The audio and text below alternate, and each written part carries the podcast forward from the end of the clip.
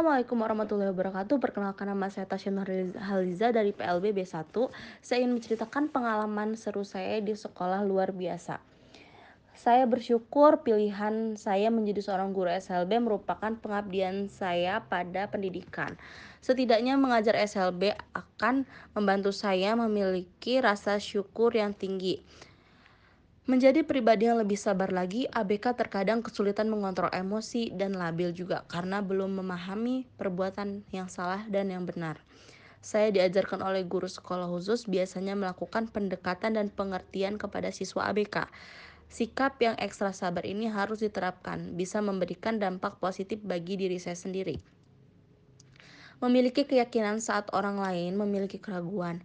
Pengalaman seru menjadi seorang guru sekolah khusus menurut saya itu akan menjadi pribadi yang lebih baik lagi.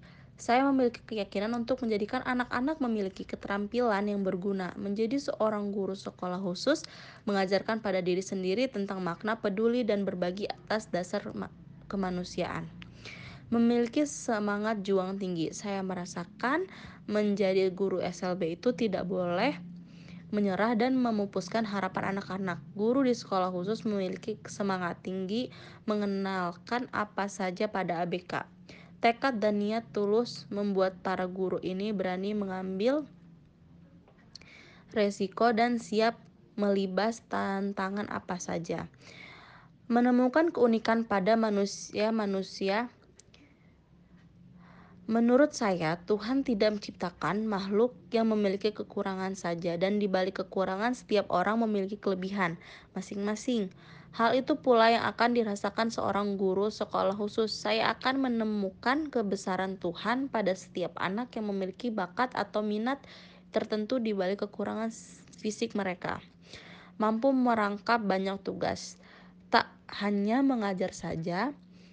Seorang guru SLB harus menjadi motivator, konsultan, dan pembimbing yang akan berjuang membantu anak-anak kebutuhan khusus agar menjadi pribadi yang mandiri.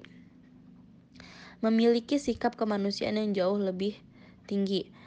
Menurut saya, seorang guru kebutuhan khusus mengajarkan karena memiliki panggilan hati, bukan sekedar gaji semata apalagi paksaan.